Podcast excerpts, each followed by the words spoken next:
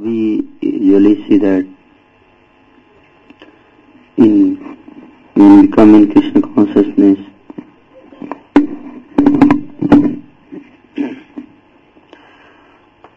we become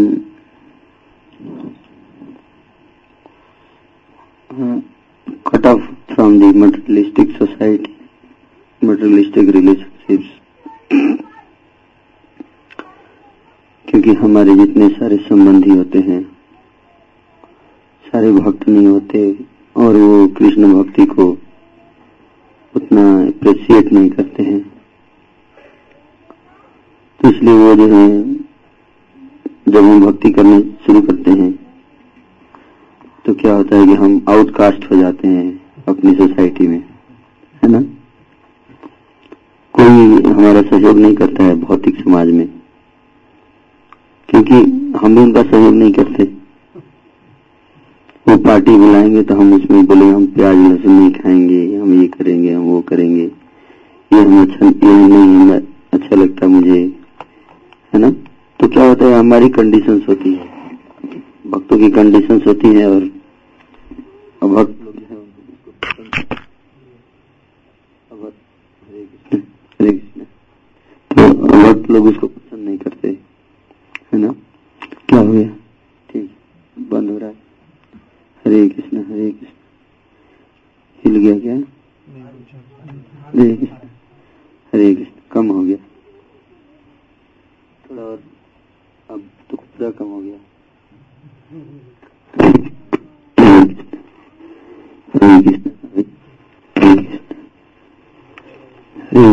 ठीक है। तो इसलिए देखते हैं कि जो भक्त, जब भक्ति में जुड़ते हैं संस्था में जुड़ते हैं हमारे तो धीरे धीरे जो भौतिक समाज होता है, उनसे वो दूर हो जाते हैं ना? और लेकिन बिना संबंधों के और बिना समाज के जो है, वो खास तौर पर पारिवारिक जीवन में तो चलना बड़ा मुश्किल है। क्योंकि हर व्यक्ति को सोसाइटी चाहिए।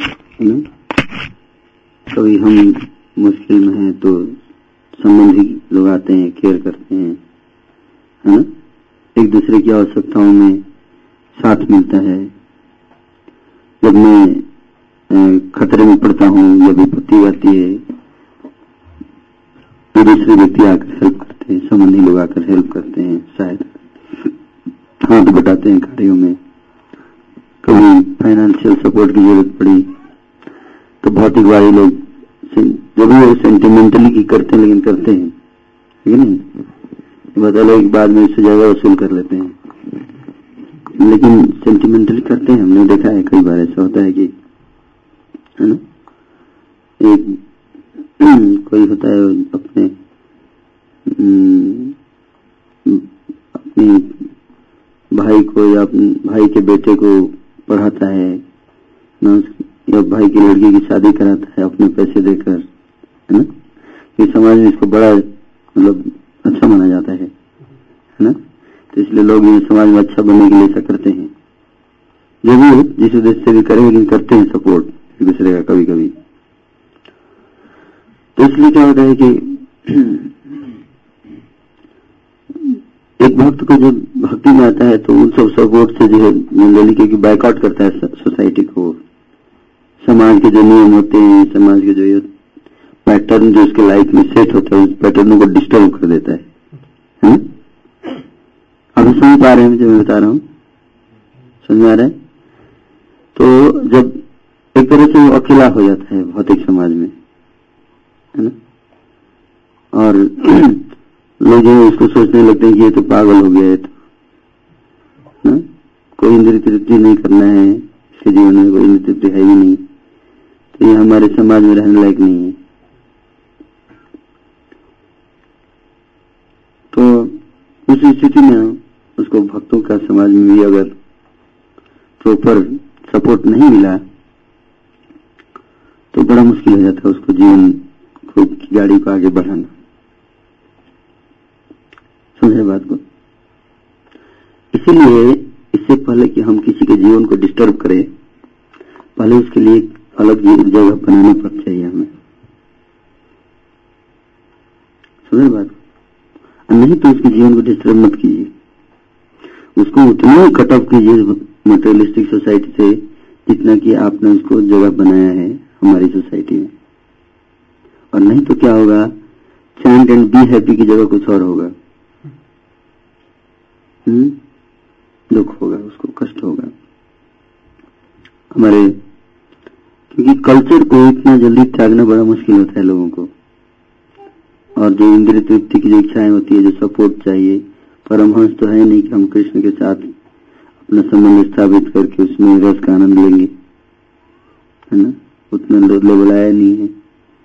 तो इसलिए बड़ा कष्ट होता है भक्त को जो मटेरियलिस्टिक सोसाइटी में भी जगह नहीं रहा, इसलिए बोलते हैं कि धोबी का कुत्ता न घर का न घाट का, वो बीच में रुक गया। है ना? और फिलोसॉफिकली कितने दिन तक गाड़ी को खींचेगा कोई? है? ना लिए बड़ा मुश्किल, इसलिए भक्त के जीवन में बड़ा कष्ट आता है। और इसीलिए देखा गया है कि ज़्यादातर लोग जो हैं, वो फिर से वापस चले जाते हैं मटेरियलिस्टिक सोसाइटी में। है ना? तो इसलिए ये बहुत ज़रूरी है कि जब हम उनको भक्ति के बारे में बताते हैं और ये बताते हैं कि भौतिक संबंध जो है वो ठीक नहीं है इंद्र के ऊपर आधारित है। तो इससे पहले की वो बात बताएँ, उनके लिए एक आध्यात्मिक संबंध स्थापित करना चाहिए। और नेचुरली उनको डिटैच होने देना चाहिए आर्टिफिशियली इम्पोज नहीं करना है। जब उनको अच्छा संबंध मिलेगा, यहाँ पे भक्तों की केयर मिलेगा सोसाइटी एक बनी रही, है ना? जैसे ही उसके घर पे कोई प्रॉब्लम आई तो जैसे मटेरियलिस्टिक लोग जाते हैं, वैसे हमारे भक्त जाए। किसी प्रकार का हेल्प की ज़रूरत हो तो हम करें। तो फिर उसके जीवन में प्रॉब्लम नहीं आती है, ज़्यादा। बच्चों की शादियाँ करानी है तो इसमें हाथ बटाया जाए हेल्प किया जाए। है ना? आप लोग समझ में आ रहा है? बात जो मैं बता रहा हूँ। तो इस तरह का अगर हम क्रिएट नहीं करते हैं इधर और उधर से टूट जाता है उसका तो व्यक्ति बड़ा अकेला अलग थलग पड़ जाता है वो।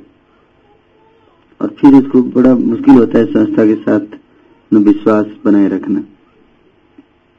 तो हम लोगों को प्रयास ये होना चाहिए कि डेवलपिंग जेन्यून वैष्णव रिलेशनशिप यहाँ पे आए तो उसको उस तरह का संबंध हम विकसित करें, है ना? उस तरह का सोसाइटी बनाया जाए जिसमें कोई भक्त जुड़े तो उसका पूरा केयर हो। और ये फैसिलिटेटर्स की ज़िम्मेदारी है। उनको समझना चाहिए कि ये जो है भक्त जो है धीरे धीरे उस समाज से कटेगा तो हम उसको हर तरह से केयर करें, कोई भी ज़रूरत हो। जब भी उधर से समस्या आती है तो हम इधर से सॉल्व करें उसको। है ना? और जब हम करेंगे तो फिर जो है उसको ये प्रॉब्लम नहीं आएगा। तो कई बार हम और खासतौर पर जैसे ये, एक बात हो गया दूसरा क्या कि फैसिलिटेटर्स के लिए कितना इम्पोर्टेंट है आपस में जेन्यून वैष्णव रिलेशनशिप डेवलप करना? है आप सब फैसिलिटेटर हैं तो आपस में आप लोगों का संबंध बहुत स्ट्रांग होना चाहिए।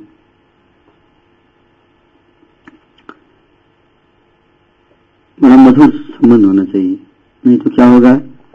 कि नए लोग जब आएँगे, जुड़ेंगे तो देखेंगे कि जब आपस में एक दूसरे को क्रिटिसाइज करते हैं, आपस में एक दूसरे को जो संबंध अच्छा नहीं है, वो प्रभु जी उसको देखते हैं तो मुँह घुमा लेते हैं। उसको देखते तो मुँह घुमा लेते हैं, है ना? तो जो जो फॉलोअर्स होते हैं, वो देखते हैं, ये सब बड़ा ऑब्ज़र्व करते हैं, है ना? तो हमारा जो जो आचरण है वो हमारे जो फिलॉसफी है, उसके आधार पर नहीं है तो हम बोलते हैं कि we are distributing love of godhead और आपस में ही हमारा जो है, प्रेम नहीं है लव नहीं है। तो लोग उसको समझ नहीं पाएँगे, है ना? तो इसलिए अगर सस्टेनेबल सोसाइटी बनाना है तो हमें उस तरह का वातावरण क्रिएट करना पड़ेगा, आपस में हमारा जेन्यून जब देखेंगे भक्त यहाँ पे खुश है, आपस में काफ़ी प्रगाढ़ संबंध है भक्तों के बीच में तो हमें, हमारी खुशी को देखकर लोग जो है जुड़ते हैं। तो हमने देखा है कि अगर संबंध नहीं बनाया गया शुरू में, आपस में अच्छा रिलेशनशिप नहीं हुआ तो फिर क्या होता है? जैसे जैसे आप लीडर बनोगे तो आप आइसोलेटेड आइलैंड्स बनते जाओगे। अपने आप में। अगर आपस में भी इस प्रकार संबंध नहीं है तो जैसे जैसे आप लीडर बनेंगे तो आप अपने आप को आइसोलेट कर लोगे। आइलैंड की तरह एक द्वीप हो जाएगा एक, है ना? और किसी के साथ संबंध नहीं है तो अगर आपकी लाइफ में कोई समस्या भी आती है है ना, आपके अंदर अहंकार आता है या कुछ भी चीज़ फ्यूचर में अटैक करेगी कोई ऐसा व्यक्ति नहीं होगा जो कि जिससे आप शेयर कर सको अपने हृदय की समस्या को। जैसे कि आपने अपने आप को अलग कर लिया, अलग थलग कर लिया इसलिए कोई आपको बताएगा भी नहीं। क्यों नहीं बताएगा? क्योंकि आप जो है वो अलग रहते हैं अलग अलग रहते हैं। तो कोई सोचता है कि क्यों बताया जाए? कैसे बताएँ हम इनको, अगर कुछ गलती भी हो रही है तो? रिलेशन होता ही तो बताएँगे। नहीं तो नहीं बताएँगे, है ना? तो इसलिए इससे पहले कि हम ग्रो करें एज ए लीडर फैसिलिटेटर हमारा संबंध भी ग्रो होना चाहिए आपस में। अगर कोई कुछ सजेशन दे, कोई तो उसको सहर स्वीकार करना।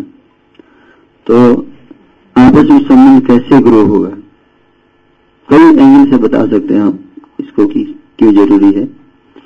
लेकिन जो भी हो, सबसे पहले हमें ये समझना है ये ज़रूरी है? आपस में संबंध स्ट्रांग रखना ज़रूरी है।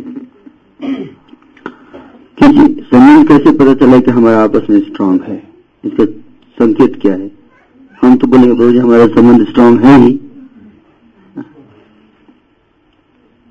कैसे पता चलेगा? हम्म? सर्विस कैसे पता चलेगा? सर्विस भी है, बहुत अच्छा बताया आपने। है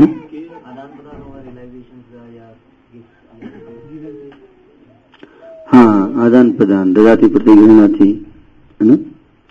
प्रति लक्षण गिव एंड टेक बातों को शेयर करना वही मक्षति परीक्षति आपस में कोऑपरेशन हम्म, आपस में कितना हम एक दूसरे को सहयोग करते हैं। हम्म, और माताओं की तरफ़ से माता जी केयर हम एक दूसरे कितना करते हैं? बहुत क्लोज आंसर सहनशीलता है। हम्म, सहनशीलता मतलब कैसे? हम जब सेवाएँ करते हैं तो अच्छा। है। गुरु और की लिए सेवा करना है तो कितना है हैं। सहनशीलता। और? हाँ आपस में फेथ कितना एक दूसरे के प्रति? हाँ। हाँ। आपस में शेयर करेंगे, है ना? हृदय की बात। हमें एक दूसरे पर कितना विश्वास है। हाँ। जिससे अभी तक भी जो हमारी जो कम्युनिटी में हम लोग एक दूसरे पे विश्वास नहीं विश्वास नहीं करते। करेक्ट हम एक दूसरे पे विश्वास नहीं करते है ना? या तो हम हमारे अंदर उतनी क्वालिटी नहीं है कि हम दूसरे का विश्वास जीत सके। हम्म? और हम्म, क्योंकि विश्वास किसी को जैसे मैं आप पे विश्वास रखूँगा। तो दोनों के पास कैरेक्टर होना चाहिए है ना? अगर मैं आप पे विश्वास रख लिया ब्लाइंड जैसे कई बार ऐसा होता है कि जो नया जूनियर डिवोडी जो होते हैं, वो बोलते हैं, सीनियर डिवोडी अगर कुछ डांट दिया, कुछ गलती बताया तो बोलते हैं, आपको मुझे विश्वास नहीं है क्या? मतलब तो फिर हम लोग कोई करेक्ट न करे किसी को। करेक्शन का मतलब ये नहीं कि विश्वास नहीं है। करेक्शन का अर्थ हमें ये समझना चाहिए, विश्वास है, लेकिन हंड्रेड परसेंट विश्वास भी ठीक नहीं है। क्योंकि अगर हंड्रेड परसेंट विश्वास अगर गुरु करे शिष्य के ऊपर तो फिर उसको करेक्ट ही नहीं करेगा। गलती करता रहेगा, चलो विश्वास है तुम्हारे ऊपर। करते रहो गलती। है ना? तो विश्वास हमें बढ़ाने के लिए दोनों के अंदर जो है वो कैरेक्टर डेवलप होना चाहिए। है ना? जैसे मैंने आपको कोई बात बताया, है ना? और आपने पूरे संसार को बता दिया। है? तो और फिर आप बोलते आप मुझे विश्वास नहीं करते बताइए अपनी बात। मैं बताऊँगा आपको अगली बार नहीं बताऊँगा। तो और आप बोलोगे कि देखिए प्रभु जी मेरे को विश्वास नहीं करते। तो विश्वास करने क्यों नहीं करता? उसका कारण है, क्योंकि आपने मेरी बात सबको बता दी। तो अगर हम चाहते हैं कि सब व्यक्ति हमारे ऊपर विश्वास करे तो हमारा भी उसके अनुसार क्या होना चाहिए? तो एक दूसरे के का कैरेक्टर इंप्रूव होना चाहिए, तभी हम इस तरह का प्रॉब्लम आएगा।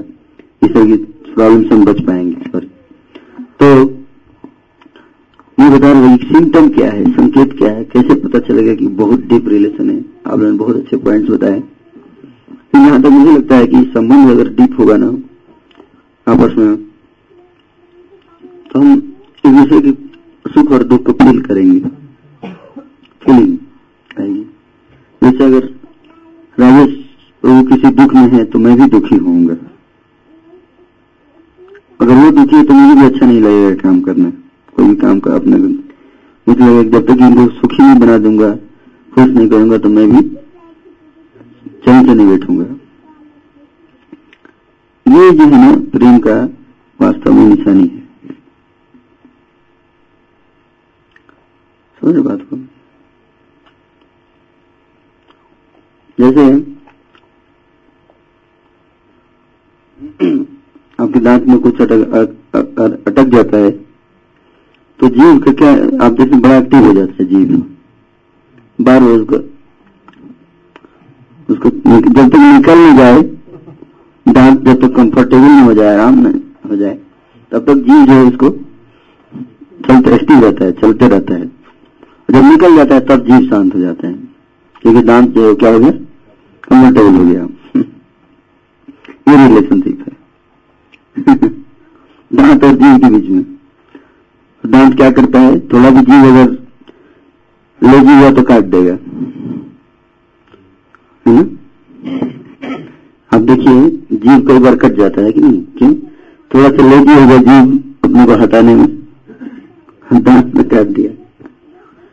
जीव का देखिए क्या कैरेक्टर है कि दांत जब तक सुखी नहीं हो जाता तब तक जीव जो है वो एक्टिव रहता है। तो कहीं यह है कि हमें जो है वो जीव की तरह बनना है। दांत के दुख को अपना दुख मानना है ना? भले दांत हमारे दुख को न समझे, है ना? तो ये किसको कहते हैं? प्रेम। प्रेम का निशान यही है कि जब जिससे आप प्रेम करते हैं, उसको कष्ट हो तो आपको भी कष्ट होना चाहिए, वो फील होना चाहिए। ये लव का सिम्टम तो फिर जो हेल्प होता है, वो आउट ऑफ़ लव होता है है ना? तो इस तरह का रिलेशन हम डेवलप करेंगे, हमारे बीच में होना चाहिए एक्चुअली है ना? और किसी डिवोटी के, जैसे आपके यहाँ किसी को कुछ समस्या हुई तो बाकी सारे डिवोटी जो हैं, वो उनको फील होना चाहिए, अरे इनके घर में ऐसा हो गया, हमें जाना चाहिए। मिलना चाहिए। हर तरह की चीज़ों के बावजूद किसी न किसी से तरह से टाइम निकाल के उसको मिलने जाना, उसको देखना, है? बाकी चीज़ें तो आप लोग जानते हैं मैं मैं एक्सपीरियंस बता रहा हूँ, है ना? तो इस तरह का रिलेशन जो है वो हमें विकसित करना चाहिए। तभी जो है व्यक्ति सुखी रहेगा। तो ये याद रखिएगा, अरे प्रभु जी मेरे जब दुख हुआ था तो आए थे प्रभु जी, कितना सबने मुझे हेल्प किया है ना? तो फिर वो भी आगे बढ़ेगा, है ना? इस तरह से आपस में संबंध बनता है। तो एक ये हुआ। दूसरा कि हमें जो है अगर एक दूसरे के साथ संबंध बढ़ाना है तो हमें कभी भी एक दूसरे की क्रिटिसाइज नहीं करना चाहिए। है ना? कभी एक दूसरे को क्रिटिसाइज नहीं करना चाहिए। सबसे पहले तो ये फ़र्स्ट स्टेप है। जैसे कोई वक्त आपको अगर कोई क्रिटिसाइज करता है किसी भी कारण से तो आपकी, आपको जब पता चलता है तो आप क्या सोचते हो उसके बारे में? आपका रिलेशन अच्छा होता है पूरा नेगेटिव आप भी नेगेटिव सोचते हो। अरे, मेरे बारे में ऐसा बोला। वो मेरा दुश्मन है। ये दिमाग में इंप्रेशन बैठ जाता है। तो हमें हमेशा भक्तों के अंदर अच्छाई देखनी चाहिए। सेकेंड पॉइंट हमेशा अच्छा देखिए। जिस भक्त के साथ आपका रिलेशन अच्छा बनाना है तो आपको क्या करना चाहिए? उसके अंदर गुड क्वालिटी देखनी चाहिए। तब जाके आपका रिलेशन अच्छा बनेगा। और बैड क्वालिटी नहीं देखना है। गुड क्वालिटी देखना है। और गुड क्वालिटी जिसको बताना है। एक्सप्रेस करना वो जी आपके अंदर है। भगवान की कृपा से, गुरु की कृपा से। आपने इतने अच्छे अच्छे गुण आपके अंदर हैं। है ना? तो बताना चाहिए एक्सप्रेस करना चाहिए। अगर किसी में है तो है। क्या दिक्कत है बोलने में? क्या दिक्कत है बताने? है ना? तो उससे क्या होता है रिलेशन बढ़ता है। तो ये ये मेरे ना, समझते हैं एक दूसरे को। है ना? एक पॉजिटिविटी आती है रिलेशनशिप में। तो जब तो हमको क्या करना चाहिए? भक्तों के अंदर अच्छाई देखनी चाहिए। है ना? तो एक होना चाहिए हमारे पास डायरी जिसमें हम नाम लिखें भक्तों का। जैसे मान लीजिए योगेश प्रभु का नाम लिख दिया। और योगेश प्रभु के अंदर जितने अच्छे अच्छे गुण हैं ना? वो लिखना चाहिए, योगेश प्रभु हम्बुल हैं, है ना? मर्सीफुल हैं, और इंसिडेंट्स भी लिखना चाहिए। जैसे सर्विस क्वालिटी सबके नीचे लिख दीजिए। सारे भक्तों का नाम लिखा और छब्बीस क्वालिटी वैष्णव क्वालिटी जो छब्बीस होती है, वो सब कॉपी पेस्ट है? तो वो तो सब, सबको पता है, लेकिन हमें अगर नहीं है कि जो इंसिडेंट्स के साथ लिखना है। क्यों आप जो बोल रहे हो हम बोल किस आधार पर आप बोल रहे हो क्या घटना हुई ऐसा कुछ घटना इंसिडेंट लिखना है। ये घटना से पता चला कि प्रभु जी बहुत दिनों में है। लाइक दैट और, इस तरह से सारे भक्तों के बारे में गुण उसके जो भी दिखाई दे नोट करते जाइए। डायरी और उसको पढ़ते रहिए। है ना? पढ़ने से क्या होता है? बार बार उस आपके दिमाग में उसकी अच्छाइयाँ घूमती रहेगी। तो जिस व्यक्ति की अच्छाई आप आपको पता है कि इसके अंदर ये ये गुण है, अगर मान लीजिए किसी को पता चला, जैसे आपको आपको लगता है कि इस भक्त के अंदर बहुत अच्छे अच्छे गुण है तो आपके अंदर उसके प्रति क्या भाव प्रकट होता है? कौन बताएँगे? कि ये भक्त के अंदर बहुत अच्छे अच्छे गुण आपको दिख रहे हैं। तो आपके अंदर उसके प्रति क्या भाव आएगा? रिस्पेक्ट का भाव आएगा। नेचुरल रेस्पेक्ट इसको बोलते हैं। क्या बोलते हैं? एक तो सीनियर है इसलिए रेस्पेक्ट करना है। दूसरा, उनके गुणों से आकर्षित होकर हाँ? जो रेस्पेक्ट होता है, वो नेचुरल रेस्पेक्ट होता है। समझे? तो वो रेस्पेक्ट जो है, वो जल्दी जाता नहीं है। और वो परमानेंट रहेगा। वो नेचुरल होगा, हृदय से आएगा। तो बहुत अच्छे हैं जैसे कि सचिन तेंदुलकर को लोग रेस्पेक्ट करते हैं, क्योंकि उस, उस, उस, उसकी सेंचुरी से अट्रैक्ट है उसके से अट्रैक्ट हैं उसके क्वालिटी से अट्रैक्ट स्किल से अट्रैक्ट हैं। तो उसी तरह से भक्तों के जब अंदर हम गुण देखते हैं तो फिर जब भी मेरे सामने आएँगे तो उनके सारे गुण हमें दिमाग में स्मरण होता है। अरे प्रभु जी, इतने अच्छे हैं। इन्होंने इतना अच्छा कीर्तन किया था। उसने मुझे प्रसाद भी खिलाया था, है ना?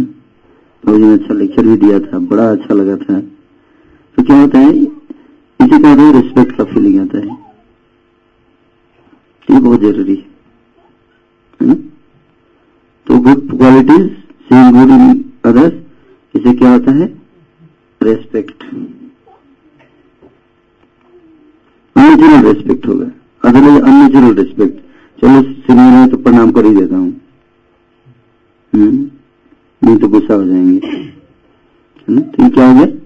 Unnatural respect it's not natural है ना तो अगर सीनियर्स भी हैं, अगर बोलते हैं जूनियर्स मुझे रेस्पेक्ट नहीं करते।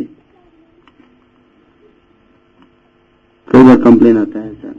सीनियर बोलते हैं जूनियर्स मुझे रिस्पेक्ट नहीं करते। कारण क्या है? या तो उसने कहीं से आपके बारे में गलत सुना है, या कहीं पे उसने गलत देखा है। अपने अंदर।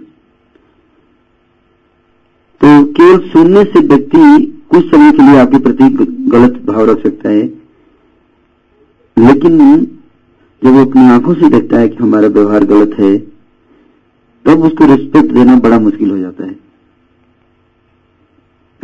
इसीलिए ए लीडर हमें बहुत सावधान रहना चाहिए। या फैसिलिटेटर साहब सब हैं तो आपको बहुत सावधान रहना चाहिए। एक एक शब्द बोलते हैं, एक एक एक्शन जो आप लेते हैं। या एक एक बात जो आपके दिमाग में सोचते हैं, हर चीज़ जो है वो बड़ा शुद्ध होना चाहिए। क्योंकि अगर आपने एक शब्द भी बोला अगर किसी के सामने और उसको अच्छा नहीं लगा तो फिर क्या होगा? उसके मन में एक गांठ बन जाएगी प्रति और फिर जो है वो जल्दी जब भी आगे आपको देगा तो आपके सारे गुण भूल के उसको सबसे पहले वही याद आता है। अरे उसने इन्होंने उस दिन ऐसा बोल दिया था। जब भी देखिएगा सबसे पहले फटाक से वही आ जाएगा और फिर वो क्या होगा, मुँह घुमा लेगा। जैसे देखा ही नहीं आपको। अगर आप बोलोगे प्रभु जी अच्छा अच्छा आप यहीं पे प्रभु जी। मैंने देखा नहीं आपको सॉरी है ना? इस तरह से। तो इसलिए बहुत ज़रूरी है कि हम अपने अंदर कैरेक्टर डेवलप करें। प्रहलाद महाराज का जो चरित्र था बताया हमें। ये सारे गुण जो है, हमें अपने अंदर अनुकूल करना चाहिए। है ना? जब तक हमारे अंदर ये गुण नहीं आएँगे वैष्णव के, तब तक हम चाहेंगे कि आर्टिफिशियली लोगों को हम अपने एज के आधार पे या अपने पोस्ट के आधार पे, है ना, अगर हम कंट्रोल करें तो वो संभव नहीं है, वो बड़ा मुश्किल है। समझ बात को? तो इसलिए अपने गुणों के आधार पे। वो गुण क्या है? विनम्रता सबसे बड़ा लक्षण है। प्रभुपाद बोलते थे कि विनम्रता के द्वारा आप पूरे संसार को जीत सकते हो। प्रभात बोलते थे कि अगर आप विनम्र बनो बनो हम्बल बनो तो आप सबको जीत सकते हो। तो जैसे मान लीजिए कि कोई जो है हम्म, आता है तो देखता है कि प्रभु जी कितने विनम्र हैं। हम्म, कहीं ये अहंकार तो नहीं है इनको अपने पोस्ट का पोजीशन का है या आश्रम का या जो भी है। हुँ? तो देखते हैं अरे प्रभु जी को सब लोग इतना प्रणाम कर रहे हैं लेकिन प्रभु जी भी सबको प्रणाम करते हैं। ना? प्रभु जी को इतने लोग प्रणाम करते हैं, फिर भी जो बड़े विनम्रता से बात करते हैं, सबको आप बोलते हैं, है ना? सबको जो है वो बहुत काफ़ी रिस्पेक्ट दे रहे हैं। तो लोग आपका रिस्पेक्ट करेंगे, है ना? तो ये वैष्णव के गुण है, विनम्रता, सहनशीलता ये कोई वक्त है, गलती किया। कोई दूसरा डिवोटी में गलती जैसे मान लो प्रसाद हम सेवा में कोई गलती कर दी है? एक सीधा सा एग्ज़ाम बोल रहा हूँ? जैसे मान लो एक भक्त है। उसको मैंने कहा, प्रभु जी, आप एक रिपोर्ट बना के कल दे दीजिएगा। आप दे सकते हैं? बोला हाँ प्रभु जी, कल ज़रूर दे दूँगा, बारह बजे तक। ठीक है? बारह बज गया, आप इंतज़ार करो, रिपोर्ट आ रहा है, नहीं आ रहा है। आपसे मैंने क्या रिएक्शन होगा? कौन बताएँगे आप? कोई बताएगा?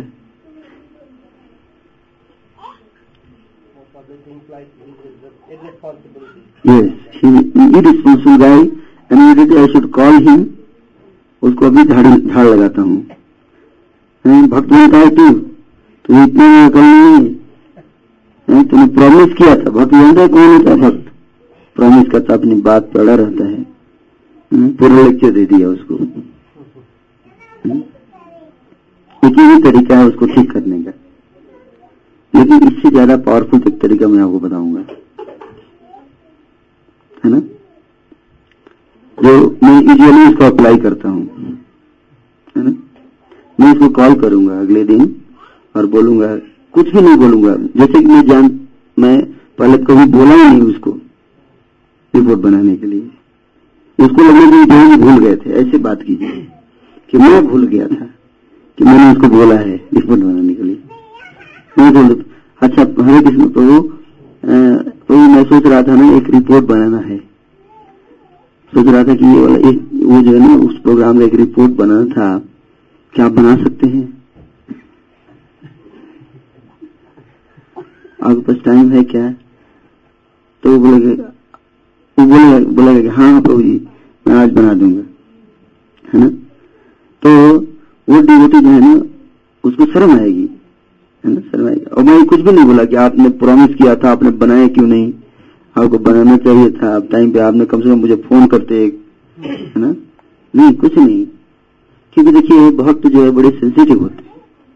आप उन्हें फ़ोन कर देंगे बोलेंगे ये रिपोर्ट बन, बन जाएगा क्या?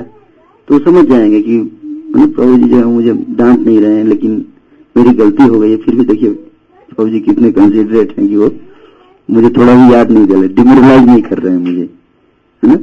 तो उससे क्या होगा, उसका आपकी प्रति रेस्पेक्ट और बढ़ेगा। और ये सोचेगा कि मैं कितना गलत हूँ तो ये प्रभु जी का कितनी कंट्रोल है अपने इमोशंस पे, अपने क्रोध पे, है ना? यहाँ पे भक्त जो है ना मटेरियलिस्टिक लोगों से ऊपर चला जाता है। मटेरियलिस्ट लोग क्या करेंगे?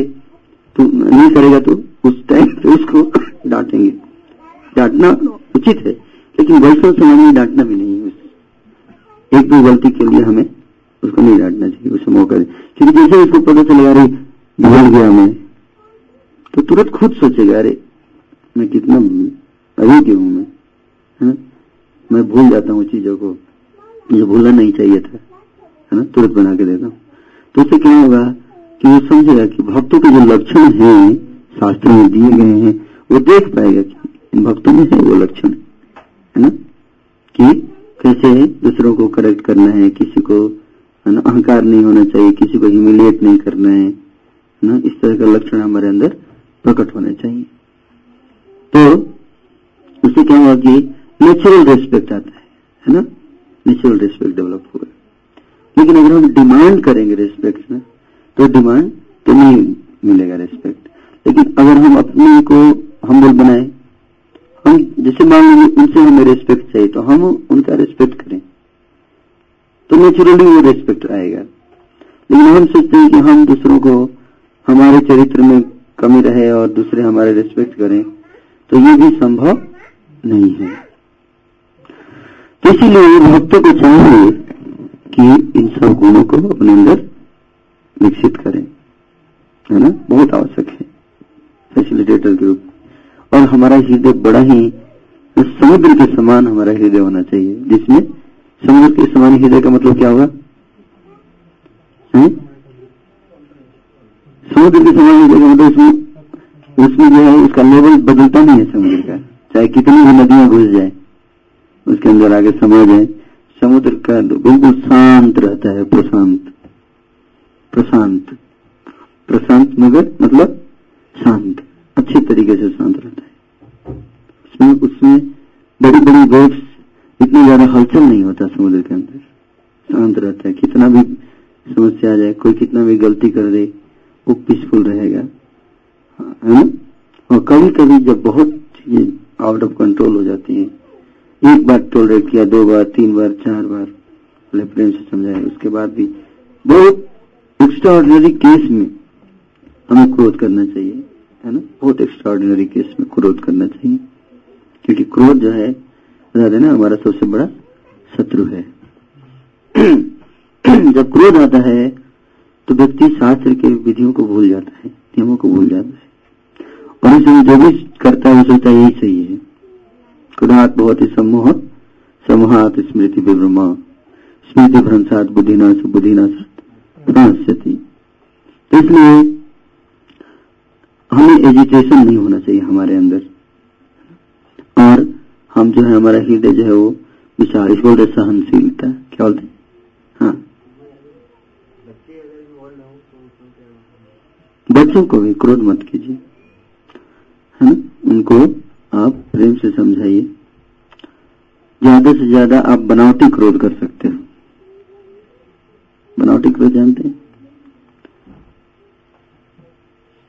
आपा मत खोइए बच्चों के साथ। हमें चिंता होती बच्चा बिगड़ जाएगा। बिगड़ जाएगा तो अपना जीवन बिगाड़ेगा, हमारा क्या लेगा लेकिन हम अपना कैरेक्टर क्यों बिगाड़े उसके लिए?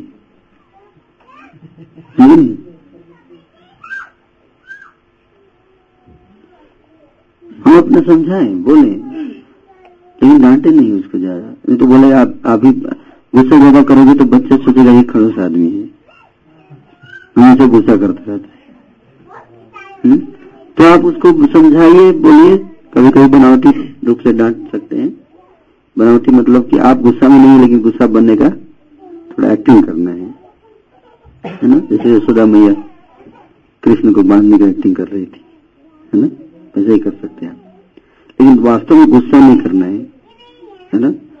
क्योंकि देखिए हम चाहते हैं गुस्सा कब आता है? हम सोचते हैं हर चीज़ नए तरीके से, जैसा मैं सोचता हूँ। ऐसा क्यों नहीं हो रहा है? पर इस सत्य को हमें समझना है कि we are not the controllers हम किसी के डेस्टिनी को नहीं बना सकते। जिसकी किस्मत में लिखा है, चाहे कितने भी अच्छे आप भक्त हो ज़रूरत नहीं आपका बच्चा भक्त बनेगा। हो सकता है उसकी किस्मत में लिखा हो भक्त बनना। तो आप उसको पिटाई करोगे तो भक्त नहीं बनेगा, क्योंकि किस्मत में लिखा है। हाँ अगर आप उसको प्रेम से समझाओगे तो हो सकता है कि कम से कम उसको इतना याद रहेगा कि मेरे पिताजी ने मुझे, है ना, मैंने कितनी गलती की तो उन्होंने मुझे मारा नहीं, पिटाई नहीं किया, बल्कि समझाया करते थे प्रेम से, है ना? तो आपके प्रति उसका रेस्पेक्ट बना रहेगा, समझ बात को? लेकिन अगर हम उसको बहुत ज़्यादा प्रताड़ित करेंगे, डांटेंगे तो वो रिस्पेक्ट भी खो जाएगा। फिर तो कोई चांस ही नहीं बचता उसको सुधारने का। फिर आपको आप बोलेंगे कुछ भी दो तीन बार डांटोगे तो थोड़ा सा डरेगा लेकिन चार पाँच डांटोगे तो आए दिमाग ऐसा है, डांटते रहते इसमें क्या कर सकते हैं? वो बॉडी से नहीं देगा आपके डांटने का। समझ बात को? तो इसलिए ज़रूरत नहीं है। प्रभुपाद जी बोलते थे कि बच्चों को हमें बहुत प्रेम से ही अपने उदाहरण से सिखाना चाहिए, आचरण से। जैसे उसको आप बोलना चाहिए बच्चे को। अगर आपको चाहिए कि वो आपको आप बोले तो आप उसको आप बोलिए। है ना? क्योंकि बच्चा हमारे आचरण से सीखता है है ना? तो इसलिए हमें बच्चों को कभी भी डांटना नहीं चाहिए। बहुत रेयर केस में कभी कभी डांट सकते हैं। नहीं तो प्रेम से समझाइए, है ना? और बनावटी कभी कभी गुस्सा कर सकते हैं। और प्रभात बताते हैं कि ज़्यादा ज़्यादा उसको रस्सी से बाँध सकते हैं, लेकिन मारिए मत। कभी भी डंडा दिखा सकते हैं, लेकिन मारना नहीं है कहीं भी। प्रभात ऐसे बताते हैं। बच्चे को आप ज़्यादा ज़्यादा डंडा दिखाइए, और बच्चे हैं, देख, समझ जाएँगे। सुनेंगे कि प्रभु सिखा रहे हैं। डंडा तो।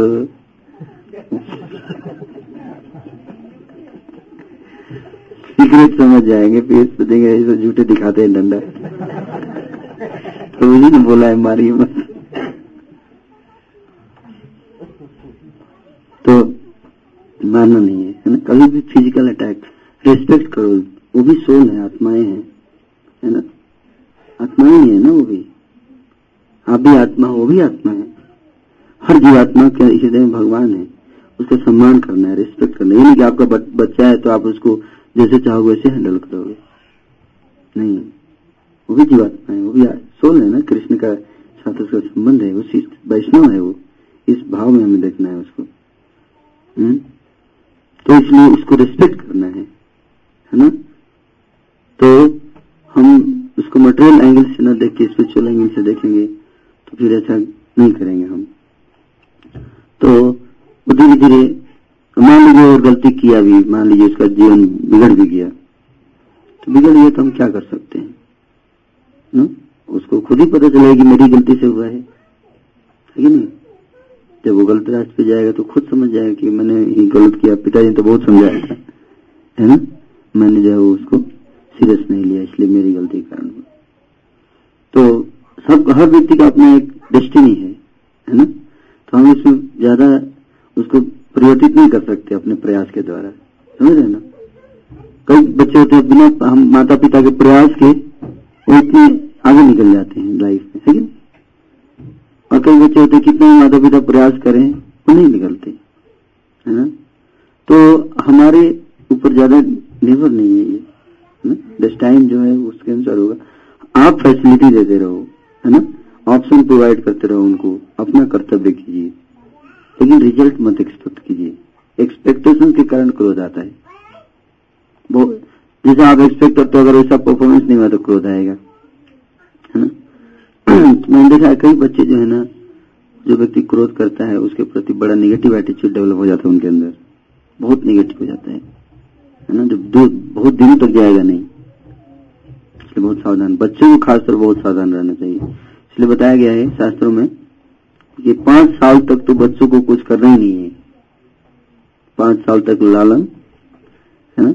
और पाँच से दस साल के बीच में थोड़ा सा ताड़ना होना चाहिए। ताड़ना मतलब थोड़ा सा डिसिप्लिन करना है। ताड़ना मतलब सिखाना है है ना? और कई बार थोड़ा डंडा दिखाना है। मारना नहीं है ना? ज़्यादा ज़्यादा तो रस्सी से बाँध दीजिए उसको? लेकिन वो भी रोज नहीं करना है, रोज नहीं बांधना है। रोज बांधेंगे तो उसको आदत पड़ेगा ठीक है, ज़्यादा क्या करेगा, रस्सी से तो बाँध देंगे है ना? तो भी बहुत ज़्यादा, है ना, वो स्थिति इतना आना नहीं चाहिए, प्रेम से समझाने से ही, है ना? बच्चों को थोड़ा सा उलझा दीजिए तो समझ जाते हैं चीज़ों को और नहीं समझेंगे तो पूरा लाइफ कई बार ऐसा होता है, बच्चे जो है ना, शुरू के सात, दस साल तक नहीं बात सुनते हैं। सडनली पिकअप करते हैं। ग्यारहवीं साल में पिकअप करेंगे और बड़ा तेज़ी से पढ़ाई में आगे निकल जाते हैं। ऐसा होता है। क्योंकि सबका अलग अलग डेस्टिनी होता है, कर्म होता है ना? और हम सोचते हैं, पहले साल से ही क्यों नहीं फ़र्स्ट आ रहा है ना? और सब फ़र्स्ट आ भी नहीं सकते। यही बात है। तो इसलिए हमें माता पिता को देखिए, एक भाव हमेशा ये रखना चाहिए। कि बच्चा चाहे रिज़ल्ट दे या ना दे, हमेशा हमें उसे प्रेम करना चाहिए। ठीक है? ये सिद्धांत रखिए आप, कि चाहे ये कुछ रिज़ल्ट प्रोड्यूस करे या न करे, हमारा प्रेम इसके प्रति जो है कंडीशनल नहीं होना चाहिए। ये कंडीशन है तभी मैं प्रेम करूँगा, नहीं तो नहीं करूँगा। नहीं। और उसके जीवन कैसे चलेगा जब बड़ा हो जाएगा, अपने पैरों पर खड़ा नहीं होगा? तो क्या कर सकते हैं हम? अगर वो नहीं खड़ा हो रहा है तो हम क्या कर सकते हैं? हम प्रयास करेंगे, हमारी शक्ति में जितना होगा उसको उपयोग करेंगे। बाकी वो, उसका अपनी डेस्टिनी है। हम इसको डिटैच वे में केयर करना। ठीक है ना? तो इसमें हमें ज़्यादा परेशान नहीं होना चाहिए। राइट मैं बता रहा हूँ, समझ में आ रहा है आप लोगों को? इज़ इट करेक्ट मुझे नहीं समझ में आता है। क्योंकि भागवत बताया गया है, महाराज अंग थे, उनके उनके पुत्र थे वेणा।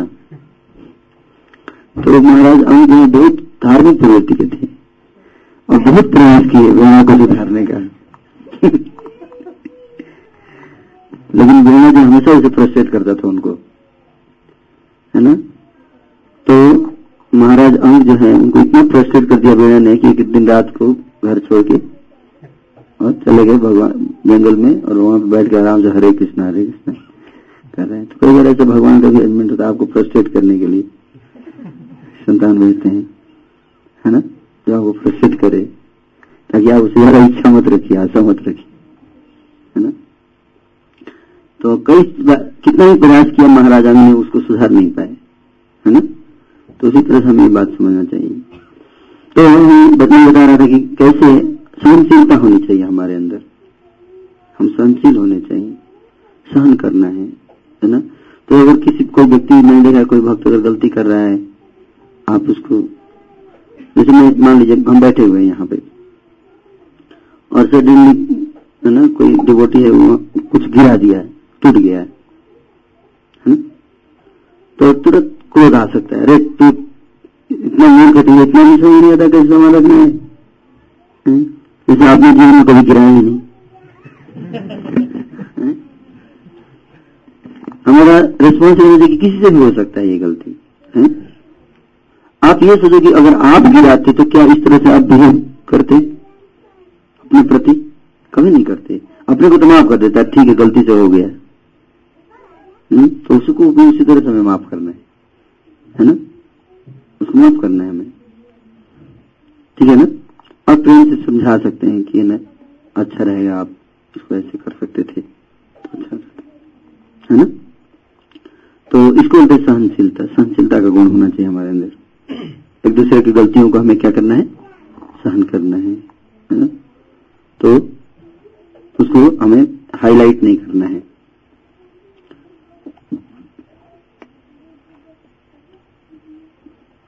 तो मैं बता रहा हूँ कि अच्छे गुण देख, देखने हैं और दूसरा अच्छा गुण विकसित करना है अपने अंदर।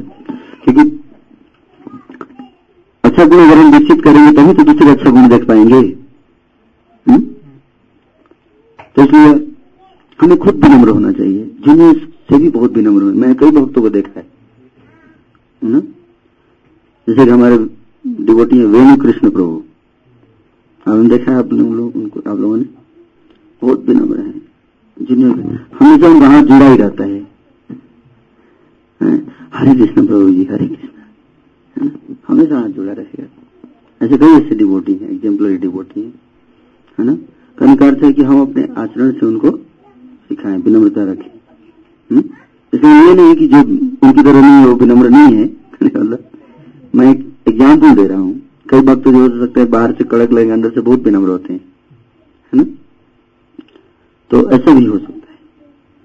मतलब एक आइडिया दे रहा हूँ मैं आपको कि कैसे हम विनम्रता को प्रकट करें, अपने अनुकूल बनाए। है ना? एक डिवोटी हमारे गोपेश्वर प्रभु। आप देखिए कितनी विनम्रता से पेश आते हैं जूनियर्स को भी, है ना? प्रणाम करेंगे ना? तो कहने करते कि हमारे कई ऐसे कॉन्ग्रेगेशन डिवोटी हैं जो एग्ज़ाम्पल हैं विनम्रता के, हैं?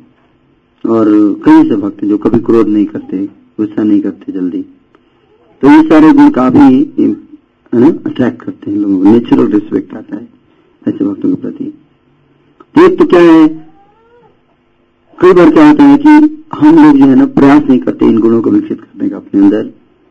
तो दूसरे और निगेटिव क्वालिटी हमारे अंदर ज़्यादा रहती है तो दूसरों को बड़ा मुश्किल होता है हमारे अंदर अच्छे गुण देखना और फिर रेस्पेक्ट डेवलप करना। तो इसलिए हमें प्रयास करना चाहिए एक हर भक्त को अच्छे गुण विकसित करें, हैं? तो रिस्पेक्ट के लेवल पे मैंने बात की कि जब अच्छे गुण देखेंगे हम एक दूसरे में तो क्या होगा? नेचुरल रिस्पेक्ट आएगा।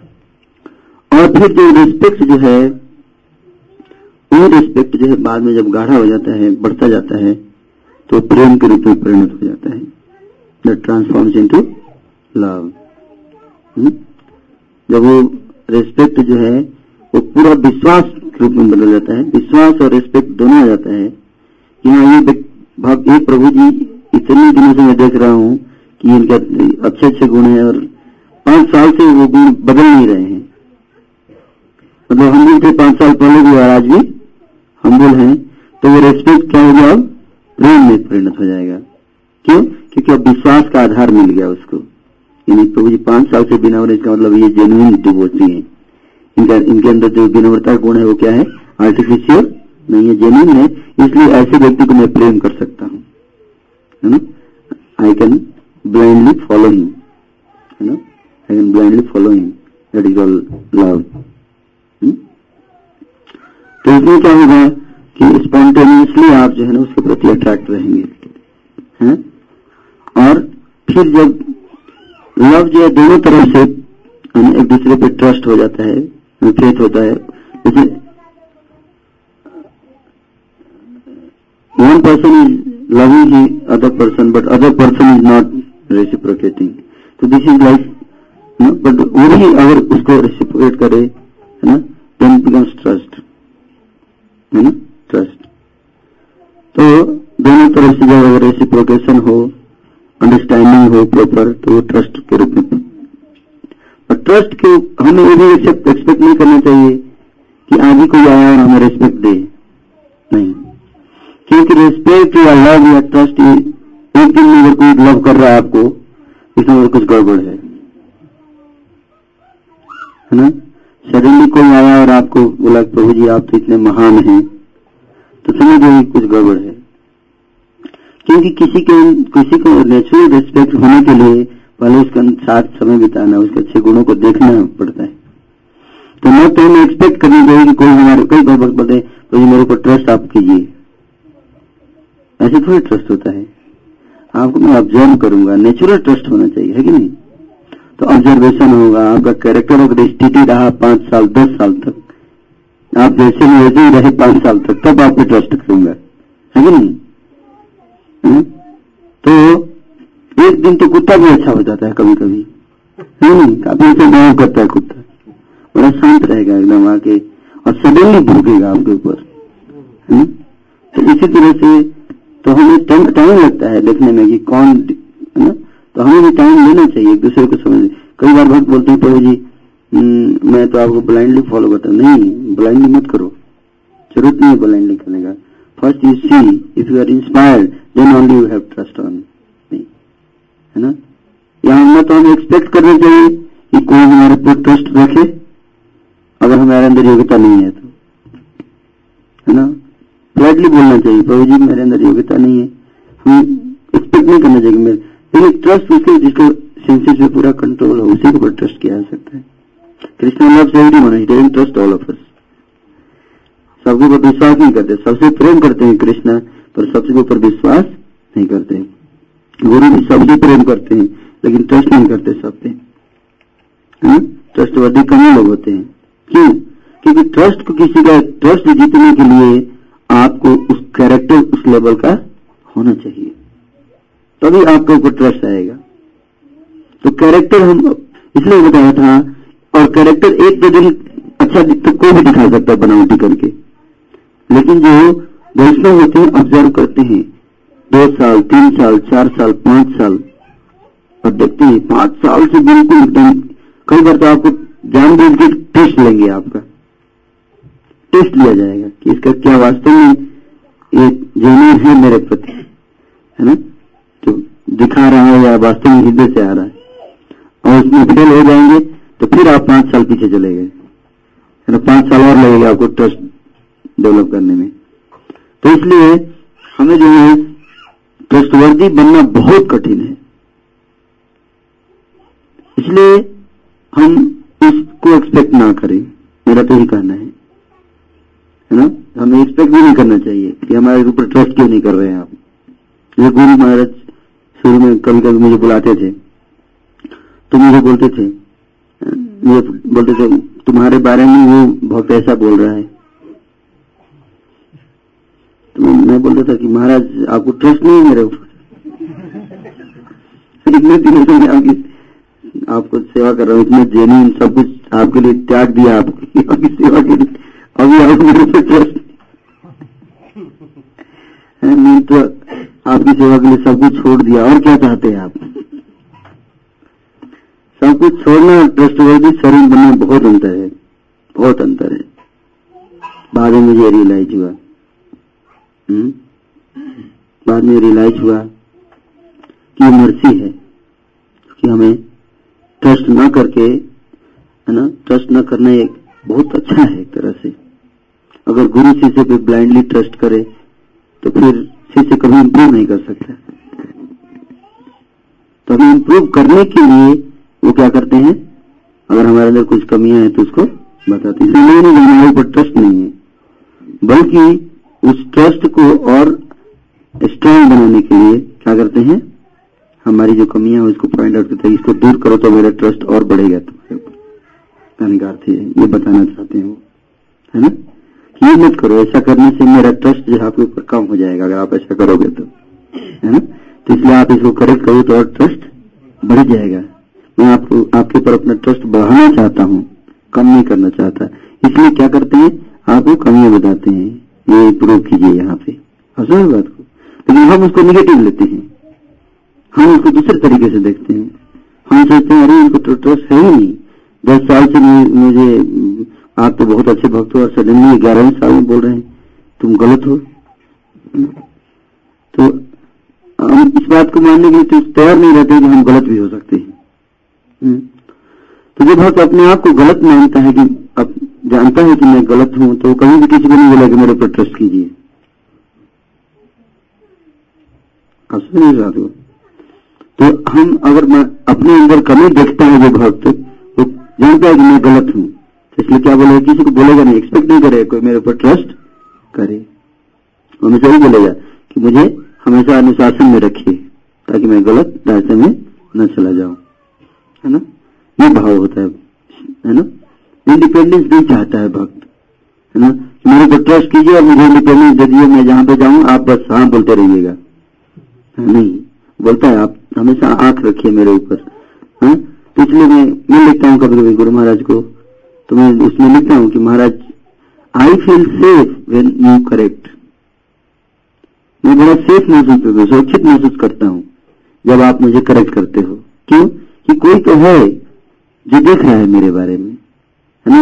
आपने इतने बच्चे, जैसे बच्चे यहाँ पे खेल रहे हैं, उनको माता पिता इंडिपेंडेंस दे रखे हैं, पूरे घर में घूम रहे हैं, लेकिन शादी माता पिता नज़र भी रख रहे हैं, जैसे ही वो जो सॉकेट है वो, उसमें हाथ लगाया ऐसे जाकर रोक देंगे, नहीं जाओ।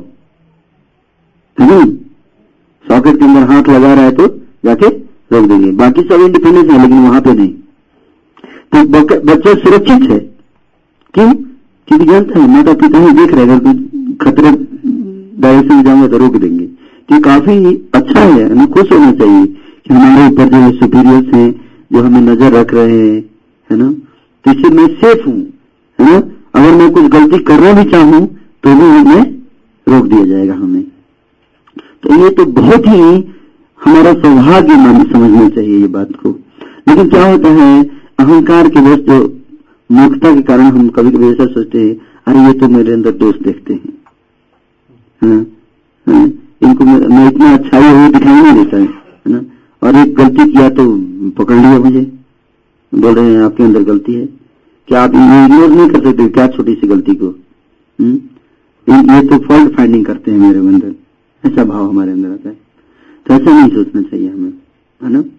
तो तो अर्थ कि ट्रस्ट जो है, वो हमें एक्सपेक्ट नहीं करना चाहिए इमेच्योर लेवल पे, है ना? ट्रस्ट जो है हमें एक्सपेक्ट नहीं करना चाहिए। हमेशा अलाउ करना, हमेशा ही बोलना चाहिए, प्रभु जी, आप मेरी गलती को ज़रूर बताइए, है ना? तो जब तक व्यक्ति का इंद्रियों पर पूर्ण नियंत्रण न हो जाए, है ना? सेल्फ कंट्रोल न हो जाए पूरे डिसिप्लिन में आ जाए। अगर उस पर ट्रस्ट किया जाए हंड्रेड परसेंट ब्लाइंडली तो क्या होगा? वो व्यक्ति उस अप, अपने उसके लिए लाइफ के लिए वो सेफ़ नहीं है। गड़बड़ करेगा इंद्रियों पर नियंत्रण है नहीं। और मैंने उस पर ट्रस्ट कर दिया। उसको पूरा फ्रीडम किया तो जब इंद्रिया उसकी बलवान हो जाएँगी तो क्या करेगा? फ्रीडम का मिसयूज करेगा वो। क्या करेगा? फ्रीडम का मिसयूज करेगा। ना चाहते हुए करेगा, क्योंकि इंद्रिया बलवान है। तो अगर नज़र रहेगा तो वो सोचेगा, डरेगा करने से। तो इसलिए नज़र रखना बहुत आवश्यक है। तो ट्रस्ट वर्दी रिलेशन अगर आप लोगों को वापस वास्तव में अगर वो हो जाए, तब तो just like Vaikuntha Krishna has hundred percent trust Vaikuntha में जितने लोग हैं उसमें भगवान क्या करते हैं? हंड्रेड परसेंट ट्रस्ट करते हैं। पूरे फ्री हैं कहीं भी जाओ एरोप्लेन ले लो सोने का। सोने का हवाई जहाज़ दे दिया। है ना बैठो और गाते रहो घूमते रहो। है ना हंड्रेड परसेंट फ्रीडम है स्पिरिचुअल वर्ल्ड में। कोई रोक टोक नहीं है किसी को। सबसे ज़्यादा फ्रीडम है जीवात्मा को स्पिरिचुअल वर्ल्ड में। वहाँ पे जाता है तो। है? लेकिन वहाँ पे सब जा, जा नहीं सकते। क्यों? सबको नहीं डालेंगे कृष्ण। इसलिए कोई बात बोलते थे कितना बड़ा मूवमेंट है, एक भी अगर शुद्ध भक्त बन गया तो मेरा मूवमेंट सफल रहेगा। क्यों? क्योंकि उस लेवल का ट्रस्ट कृष्ण के साथ डेवलप करना, वो बड़ा मुश्किल है। इसलिए माया भेजते भगवान ना टेस्ट करते हैं हमारे को। हमारे ऊपर ट्रस्ट करने से पहले क्या करेंगे? माया को भेजते माया क्या है? माया जो है, वो टेस्ट करती है जीवात्मा को। कि वास्तव में गोलोक जाने के लायक है कि नहीं? दिखावा दिखावा तो बहुत कर रहा है। है ना? बड़ा कीर्तन में रोता भी है कभी कभी लेकिन वास्तव में है कि नहीं शुद्ध? है ना? तो इसलिए भगवान के पास एक भाई एजेंट है, जिसके द्वारा उसका टेस्ट होता है। है ना? तो वो एजेंट जो है, वो माया के रूप में आती है। धनम, जन्म सुंदरी कविता है ना? हमने देखा इसको चाहिए। जब नहीं चाहिए नहीं चाहिए। है ना? कुछ भी नहीं चाहिए मुझे। तब भगवान उसको सर्टिफाई करते हैं, ठीक है? अभी इसको गोलोक में ला सकते हो। नया सर्टिफिकेट बनाती है कृष्णा को दिखा देती है, उसको देती है। जाओ गेट पे दिखाएगा गोलोक के तो उसको एंट्री मिलेगी। जॉब मिलेगा गोलोक में। ग्लोकान कंपनी है ना? वहाँ पे आपको जॉब मिलेगा। लेकिन तो हमें एक्सपेक्ट नहीं करना चाहिए कि मैं पेड़ में गोलोक क्यों नहीं जा रहा हूँ। इतने दिनों से माला कर रहा हूँ, भगवान क्यों नहीं गोलोक भेज रहे हैं मुझे? हम्म? अगर आप गोलोक पे जाओगे तो क्या करोगे आप? वहाँ ईर्ष्या करोगे और फिर आ जाओगे। भगवान नहीं चाहते कि जाके फिर आओ है इसलिए ले जाने से पहले पूरा ठीक करके ले जाएँगे। है ना? ठीक करके ले जाएँगे कि भगवान को ऐसे नहीं रहता कि आता रहे, जाता रहे। है ना? तो इसलिए भगवान जो माया के एजेंट से छोटी एजेंसी ऑफ़ माया हमें क्या करते हैं? टेस्ट देखते हैं कि क्या मेरे प्रति इसका शुद्ध प्रेम है कि नहीं है, या किसी और चीज़ से इसका आकर्षण है मेरे अलावा। तो जब तक वो रहेगा तब तक गोलोक में नहीं जा सकते। क्यों? क्योंकि वहाँ पे जाके तो फुल फ्रीडम मिलेगा आपको। और फुल फ्रीडम मिलेगा तो फिर आप वहाँ पे गलत करोगे। तो इसलिए बनाए कि यहीं पे शुद्ध किया जाए। तो इसलिए भगवान से हम, हम भी हमें कंप्लेन नहीं करना चाहिए। इतने दिन हो गए हैं? और आप मुझे गोलोक नहीं ले गए। ये क्या क्या हो रहा है? ये ना? ये क्या ये, ये कौन सा ये तो आप मेरे साथ जाती हो रही है, अन्याय हो रहा है। बीस साल से मैं सोलह माला का जप कर रहा हूँ रोज उठ रहा हूँ? नहीं, ऐसा नहीं होना चाहिए। चैतन्य महाप्रभु जब रथ यात्रा में नृत्य करते थे और आँखों से अश्रु गिर रहे हैं। चैतन्य महाप्रभु की आँखों से अश्रु गिर रहे हैं, कृष्ण के प्रति।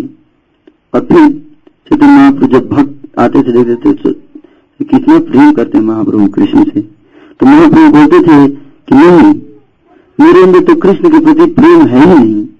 अगर प्रेम होता तो मेरे कृष्ण से अलग होकर जीवित कैसे रहता? आज मैं जीवित हूँ इस शरीर में कृष्ण से दूर होकर इसका मतलब मुझे कृष्ण से प्रेम नहीं है। और मुझे तो नाटक मैं छलावा कर रहा हूँ, दिखावा कर रहा हूँ कि मुझे कृष्ण से प्रेम है। तो भक्त को यही सोचना चाहिए कि अगर मेरे अंदर प्रेम है कृष्ण से तो मैं क्या कर रहा हूँ इस संसार में? अगर इस संसार में मैं रहूँ, इसका प्रमाण है कि मेरे अंदर कृष्ण के प्रति प्रेम नहीं है।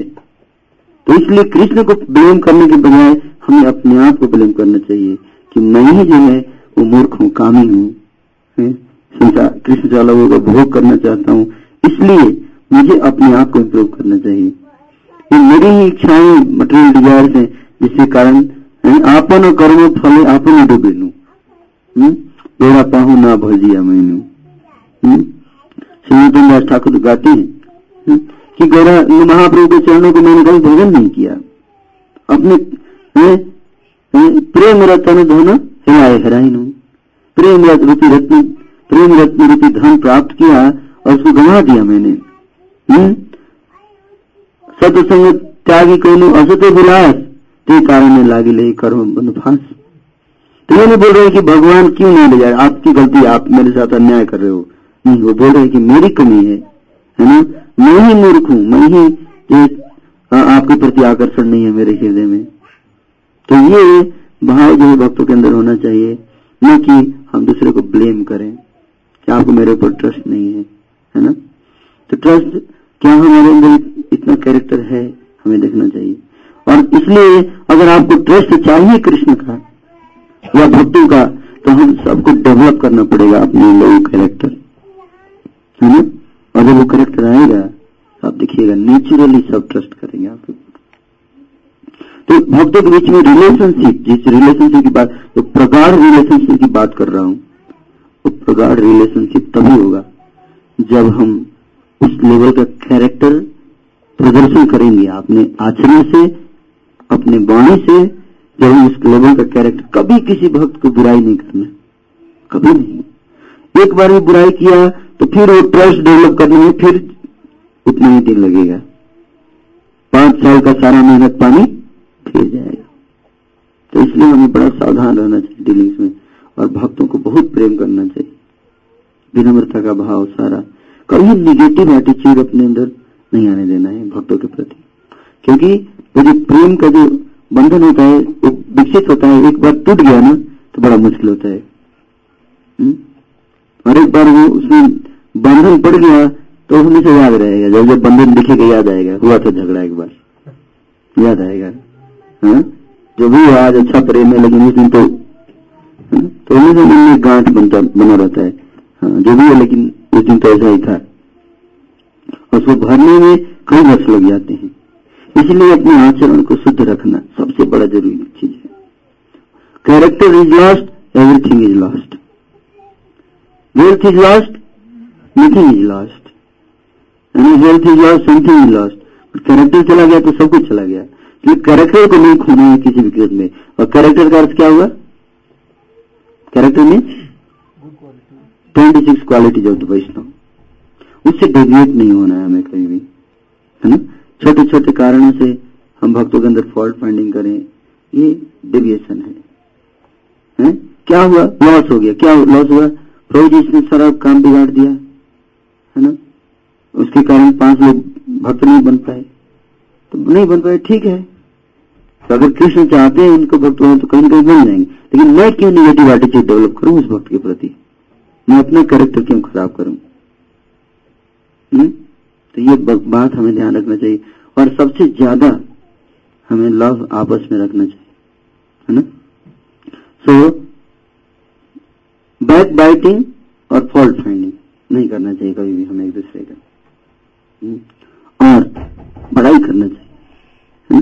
जैसे बोलना चाहिए कि जैसे आप कुछ अच्छा मृदंग बजाते हो तो आप बता सकते हो, ये मृदंग प्रभु जी, जैसे आपका कोई अंदर में डिवोटी है, आपके फैसिलिटेशन में आगे बोलते हो आप इतना अच्छा मृदंग बजाते हो और देता है हाँ मैं बजाता हूँ, लेकिन ये मृदंग मैंने सीखा है उस प्रभु जी से वो प्रभु जी तो मुझसे भी ज़्यादा अच्छा बजाते हैं, है ना इस तरह से दूसरे डिवोटीज का क्या करना है? बड़ाई करना चाहिए, है ना? लोग डिवोटीज के सामने बड़ाई करना है दूसरे डिवोटीज का। तो इससे क्या होता है? पॉजिटिव एटीट्यूड डेवलप होता है है ना? तो तो ऐसे कई सारी बातें हैं तो छह प्रकार की होती भक्तों के बीच में अगर आपको मधुर संबंध करना है एक दूसरे का तो एक सेंटेंस मैं आपको बता सकता हूँ। एक ही टेक्निक है, बहुत आसान है, सब कर सकते हैं, उसका अगर पालन करेंगे, अपने आप रिलेशन अच्छा हो है भक्तों के बीच में, भक्तों के अंदर अच्छाई देखो। और बताइए उनको, ठीक है? और उनके अंदर बुराई को मत देखिए। अगर ये एक फॉर्मूला हम करना सीख गए तो अपने आप देखिएगा, दो साल, तीन साल के अंदर सारे भक्तों के साथ आपके संबंध अच्छे हो जाएँगे। हम्म? तो इसलिए एक line formula one line formula है ना? और इसका इसका एप्लीकेशन आप सब कर, जितना करेंगे उतना ही मात्रा में भक्तों के बीच में संबंध बढ़ेगा। धीरे धीरे ये गाढ़ा होगा प्रगाढ़ होगा। क्योंकि कोई भी भक्त जैसे आप किसी का शिकायत करते हो ना तो तुरंत जो है वो आपसे डिस्टेंस हो जाता है। आपके नज़दीक नहीं आएगा फिर। वो सोचेगा अरे प्रभु को मैं कुछ बताता हूँ। मैं जब भी आता हूँ उनके बारे में तो ये मेरे ऊपर हँसते हैं कि मैं ऐसे बोलता हूँ। तो फिर वो आपसे दूर होता चला जाएगा। और मान लीजिए किसी के अंदर कमी है, कोई भक्त है तो कमी है, आप उसको मत देखिए। आए आपके पास, उसको बताइए, आपके अंदर ये अच्छा ये अच्छा तो वो आप कंफर्टेबल फील करेगा आपके बगल में। सबसे बड़ी बात को? He feels comfortable with you कि ये प्रभु जी मेरे अंदर अच्छाई देखते हैं, मेरे अंदर बुराई जो है, कमियाँ नहीं देखते हैं। फिर क्या होगा? अभी और क्लोज आएगा और क्लोज आएगा है ना? और जब बहुत क्लोज आ जाए, और रिलेशन बड़ा ठीक हो जाए, है ना? तब जाके आप उसके अंदर जो कमियाँ हैं, वो बड़े प्रेम से जब बताएँगे तो उसको समझ में भी आएगा। क्यों? क्योंकि जानते हैं प्रभु जी दो साल से मेरी पढ़ाई कर रहे हैं तो आप अगर कुछ बता रहे हैं तो मतलब जेन्यून होगा। लेकिन आप उसकी अच्छाई देखे नहीं और शुरू हो गए उसके अंदर कमियाँ निकालना तो क्या सोचेगा? वो कभी क्लोज नहीं आ पाएगा हमारे भक्त, है ना? तो भक्ति सिद्धांत ठाकुर बोलते थे कि अगर आप किसी को करेक्ट करना चाहते हो किसी भक्त को आप सुधार सुधारना चाहते हो तो पहले आप उसको, उसके दस गुण बताइए। मान लीजिए कि हम प्रभु जी हैं हमारे। क्या नाम है आपका? हैं? हरीश। हरीश स्वरूप। स्वरूप। तो हरीश स्वरूप प्रभु हैं। तो इनके अंदर में मुझे कमी है कि आप मृदंगा अच्छे नहीं बजाते हो। है ना? तो या आपको ये बीट थोड़ा सा कमज़ोर है आपका तो मैं अगर बजा, बजा रहे चलेंगे बंद कीजिए आप बीट कमज़ोर है आपका आपको बजाना नहीं आता है। तो अगली बार से कभी जब भी मैं गाऊँगा मृदंग नहीं बजाएँगे ये मेरे कीर्तन? तो मैं क्या करूँगा जब ये गलती बजाएँगे तो थोड़ा देख के मुस्कुरा दूँगा। अच्छा है। तो इनको उत्साह मिलेगा, लगता है मैं सही बजा रहा हूँ। नहीं नहीं। और फिर भी क्या होगा, बताऊँगा, आपने बहुत अच्छा बजाया मेरे आपने बहुत अच्छा बजाया। देखिए कितने लोगों को नहीं आता है, आपको आता है? ठीक है? ना जितने भी आता है, लेकिन बाकी लोगों को नहीं आता तो आपको आता है? कि अच्छा ही। है उसके बाद एक बार, दो बार, तीन बार, चार बार, बस जब भी मिले कुछ अच्छा ही बताइए, है ना? आप धोती अच्छा पहनते हो है? ना आपका तिलक बहुत अच्छा है है ना?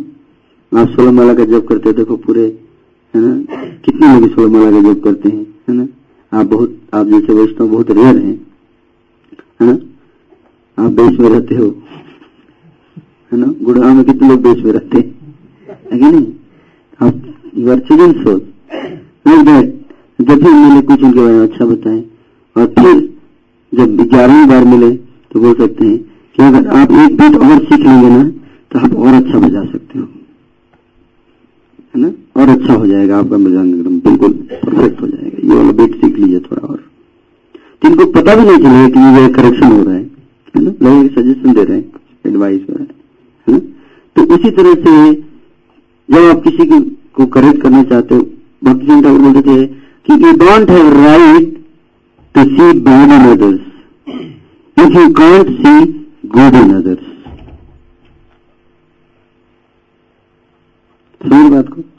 You don't have right to see bad in others if you can't see good in others तो किसी के अंदर बुराई देखने का आपको अधिकार नहीं है, जब तक कि आप उसके अंदर अच्छाई नहीं देखते हो।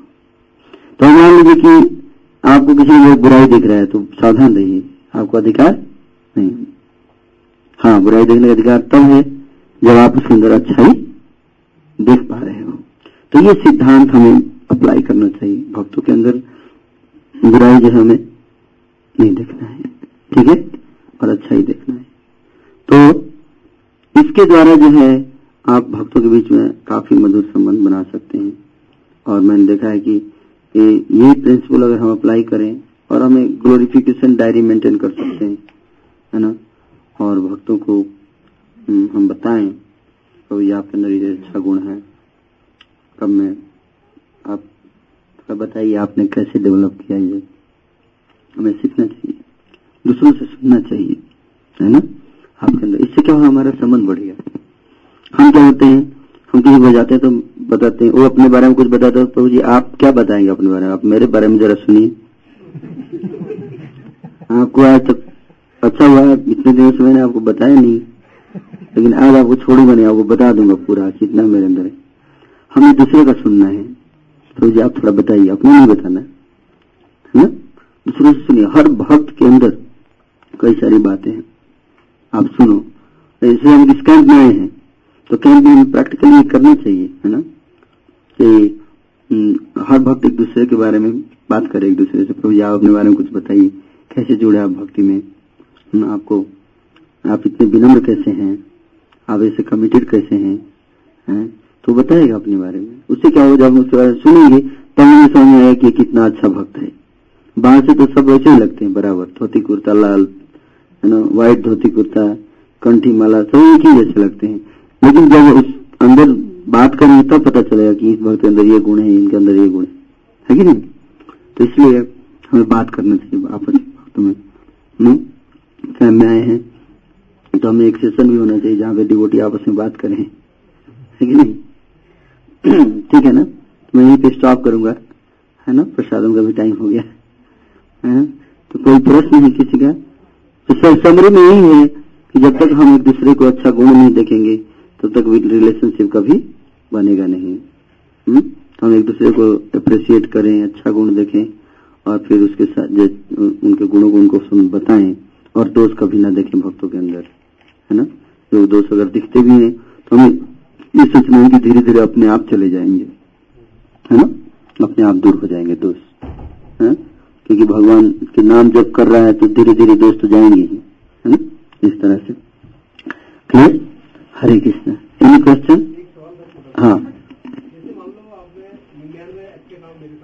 हम्म, है? हाँ ये बहुत अच्छा प्रश्न है कि क्या ऐसा बात है कि निन्यानवे अच्छाई चीज़ें नहीं याद आती हैं? और जैसे कोई एक गलत करता है तो वही याद रहता है हमें हाँ। तो ये इसी को कहते हैं बद्ध अवस्था। है ना? इसको कहते हैं बद्ध अवस्था। है ना? कि जीवात्मा इसी रीति संसार में बंधी हुई है। हम्म? क्योंकि कई जन्मों से हमने आदत बना रखा है। है ना? दोष ढूँढने का। और दोष मिल नहीं रहा है तो मिल नहीं रहा है तो बड़ा अनकंफर्टेबल फील कर रहे हैं। ऐसा कैसे हो सकता है? है ना? कोई व्यक्ति हो नहीं सकता बिना दोष का कुछ तो होगा ज़रूर। और जिसे मिल गया हाँ मिल गया। तो छह तरह के लोग होते हैं। एक व्यक्ति होता है जो जिसके एक व्यक्ति के अंदर बहुत सारे गुण, दोष हैं। बहुत सारे गुण हैं। कोई दोष नहीं है उसके अंदर। कोई दोष नहीं है उसके अंदर, लेकिन फिर भी उसके अंदर दोष निकाल लेता है। दोष निकालेंगे दोष बना के निकालेगा। लेकिन एक अमोघा अमोघा जो था, चैतन्य महाप्रभु के अंदर दोष नहीं था। या रामचंद्रपुर उनके अंदर दोष चैतन्य महाप्रभु दोष नहीं था। रामचंद्रपुर क्या करते थे? उनको खाने को इन्वाइट करते थे। और जब बोलते थे कि आपको खूब खाना चाहिए, तभी तो तंदुरुस्त रहेंगे तो नाम लेंगे। और खूब खिलाते थे। और लो ना, और लो जब खूब डाल देते थे, ज़बरदस्ती डालते थे और माँ बोली नहीं नहीं नहीं मैं नहीं लूँगा नहीं नहीं लो। और जब पूरे डाल के बाद बोलते थे, अरे देखो, ये सन्यासी है। इतने प्लेट में रखे खा रहा है। वो दोस्त नहीं थे तो पूरे दोष क्रिएट किया डाल, ज़्यादा डाल के। है? अभी सबको पब्लिसाइज कर रहा है। है? पहले मिठाई बोलते थे, चीटियों को देखा तो बोलते, चीटियाँ हर जगह से लोग ज़रूर ही मिठाई खाता है। है ना?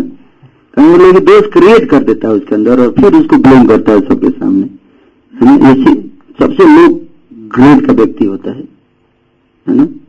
ईर्षा के कारण ऐसा करते हैं। दूसरा, कि एक व्यक्ति के तो बहुत सारे गुण है, लेकिन एक कुछ दोष है। ये क्या दो दोष है? वो क्या करेगा? गुणों को बिल्कुल दबा देगा।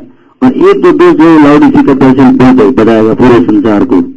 आप लोग सुने, आप लोग इनको बहुत अच्छा मानते हैं, लेकिन ये ऐसे है नहीं। इनके अंदर ये दोष है, मैंने देखा है है ना? पूरे ऑल इंडिया रेडियो पे है उसको? तो इसको में बहुत होता है ऐसा। ISKCON is very famous for this कि बैड कल्चर पता नहीं कहाँ से आया, लेकिन आ गया है। ये इस्कॉन में है। और मैं इसीलिए आप सबसे इतना प्रार्थना हो रहा है फैसिलिटेटिंग को इस एटीट्यूड से हमें बचना चाहिए। भक्तों में अंदर इतने गुण हैं, वो याद नहीं आते। तो वो जो आपका प्रश्न था वो यही कैटेगरी है। ये कैटेगरी है। Second category second last category है ये। उसके ऊपर और कैटेगरी है। एक वर्ग के अंदर 50 percent bad qualities 50 percent good qualities वो क्या करते हैं? गुड क्वालिटीज को नहीं दिखाते केवल बैड क्वालिटी दिखता है। और एक क्या होता है? जो बेटर कैटेगरी अब आता है, उसमें क्या आता है? बैड भी है गुड भी है, लेकिन केवल गुड दिखता है अच्छा दिखता है उसको उसको। और बैड को इग्नोर करता है। एक बात। एक होता है, बहुत सारे बैड हैं, बहुत सारी बैड क्वालिटीज हैं किसी के अंदर, लेकिन एक या दो अच्छी क्वालिटी है। तो क्या करता है? उन बैड क्वालिटीज को दबा देता है। नहीं। और एक भी जो क्वालिटी है, जैसे कई बार भक्त जाते हैं गुरु महाराज पास, महाराज इसके अंदर ये कमी है इसके अंदर वो कमी है। हाँ ये बात तो है, लेकिन बहुत अच्छा कीर्तन करता है। है ना? तो एक ही, उनको वो सब याद नहीं रहता बैंड पर वो एक अच्छा गुण है ना, वो उसको, उनको याद रहता है। और उसी उसी को, आप जानते हैं वो बहुत अच्छा कीर्तन करता है। जहाँ भी जिसे मिलेंगे, वो बहुत अच्छा कीर्तन करता है। हम्म? तो ये जो है थोड़ा सा भी गुण हो तो उसको हाईलाइट करके क्या करता है? सबको बताता है, ये इसके अंदर बहुत गुण है। और एक लास्ट कैटेगरी होता है कि जिसके अंदर कोई गुण ही नहीं है तो क्या करेगा? उसको गुण क्रिएट करेगा, ढूंढेगा नहीं, ढूंढेगा है नहीं तो। तो क्रिएट करेगा गुण जैसे पाव पार ने किया हिप्पियों के साथ।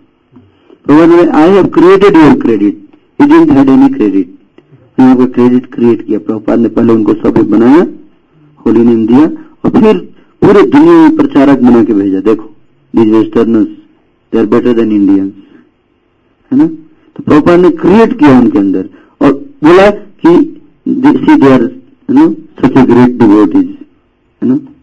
तो प्रभुपाद जो थे, ऐसे आचार्य थे, ऐसे जीवात्मा थे जिन्होंने जिसके अंदर कोई गुण नहीं है, उसके अंदर गुण क्रिएट करके और फिर उसको एडवर्टाइज किया पूरे विश्व में, है ना? गुरु बनाया। है ना बड़े बड़े पोस्ट पोजीशन दिए। उसको क्रिएट करके बोला कि my disciples can be better than me like that कई तरह से उत्साहन देते थे प्रभुपाद। तो हमें जो है वो कौन सी कैटेगरी में हमको चुनना चाहिए। किस category we want to at least fourth category में आना चाहिए हमें है कि नहीं? जो गुड भी है बैड भी है तो हमें बैड देख, नहीं देखना है अच्छा क्वालिटी देखना है भक्त के अंदर। और बैड को इग्नोर करना है। कम से कम इस लेवल पे तो होना ही चाहिए हमें। उससे नीचे गए तो हम बहुत पतित हैं। हमें सोचना चाहिए इस बात को, है ना? तो कैसे करें? नेचुरल तो है नहीं अच्छा देखना दूसरों में। तो कैसे करेंगे फिर? प्रैक्टिस वेरी गुड प्रैक्टिस करना पड़ेगा। हर भक्त के नाम के आगे हमेशा प्रैक्टिस कीजिए क्या क्या गुण है? हाँ। तो लिखे, जब देखने का प्रयास करेंगे तो आपको दिखाई देगा। भगवान से प्रार्थना कीजिए, भगवान मुझे बुद्धि जी के मैं भक्तों के अंदर अच्छा गुण देखे, फिर कृष्णा दिखाएँगे। अच्छा अच्छा गुण। आप जो भी इच्छा करोगे, भगवान आपकी इच्छा को पूर्ण करेंगे। और बुरा देखने से बुरा भी दिखाएँगे। बहुत बुरा दिखाएँगे। हाँ? तो हमें प्रार्थना करना चाहिए और प्रयास करना चाहिए। यस, प्रभु जी। हैं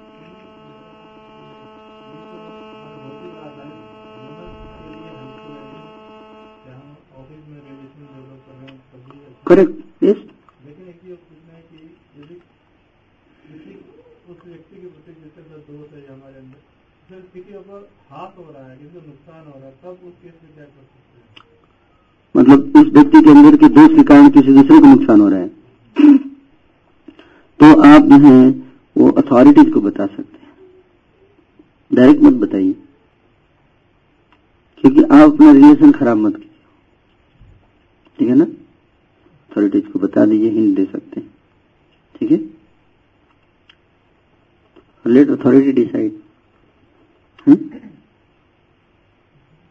तो उसके साथ रिलेशन नहीं बनाना चाहते हाँ तो अगर कभी कभी जाना चाहिए, है ना, लेकिन प्रेफरेंस तो हमें कृष्ण कॉन्शियस को ही देना है। ठीक है ना?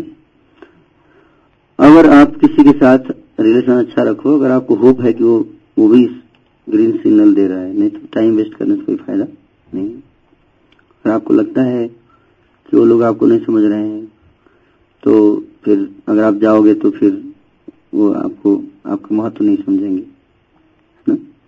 फिर बाद में बोलेंगे, देखो, बड़ा भक्त रहा लेकिन मेरे साथ, ही है ना? अभी तो हमारी जैसा हो गया, है ना? बोलेंगे ऐसा। तो इसलिए अच्छा है कि आप देखिए, अगर सुधरने वाले हैं तो आप उनको थोड़ा सा अब बोलिए, मैं आऊँगा, लेकिन आपको भी आना पड़ेगा, है ना? आप भी आइए हमारे बेस में या हमारे कॉम्बिनेशन प्रोग्राम में आएँगे, हमारे फेस्टिवल में आइए तो मैं भी आपको फेस्टिवल में आऊँगा। है ना? तो नहीं तो अगर बोलने में नहीं आऊँगा मंदिर तुम्हारे तो मैं भी नहीं आऊँगा। है कि नहीं? मैं आने के लिए तैयार हूँ, लेकिन आपको भी तैयार रहना पड़ेगा। है ना? तो दोनों तरफ़ से ताली बजती है ना? तो अगर वो तैयार है मंदिर आने के लिए तो आप भी जाइए, नो प्रॉब्लम। है ना? और कुछ आंसर अगर कुछ जोड़ सकते हैं तो बता सकते हैं। सचित प्रो ये फैमिली से रिलेशन है ना तो ज़्यादा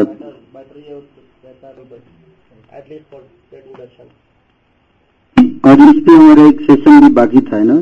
सेशन था कि कैसे डील किया जाए है ना? मैं सोच रहा था कल आप लोग कुछ तैयारी करके प्रेजेंट करो। हाँ सही बता रहा हूँ। हम्म, तो आप कर लीजिए अभी। कल नहीं तो कल सेकेंड पार्ट में कर लीजिए। जो मॉर्निंग क्लास के बाद वाला क्लास है ना तो उसमें आप लोग कुछ तैयारी करके प्रेजेंट कीजिए जितना भी हो सके। हम्म? अनिश प्रभु और आप दोनों हैं? ठीक रहेगा? तो कल जो सेकेंड क्लास होगा उसमें प्रेजेंटेशन इसी पे होगा कि how to deal with the other dealings with family um, in the office, you know, or in the business, whatever various dealings उसे डिस्कस कर लेंगे तो अच्छा आइडिया मिल जाएगा, है ना? ठीक है? Will stop here Hare Krishna. Srila Prabhupada की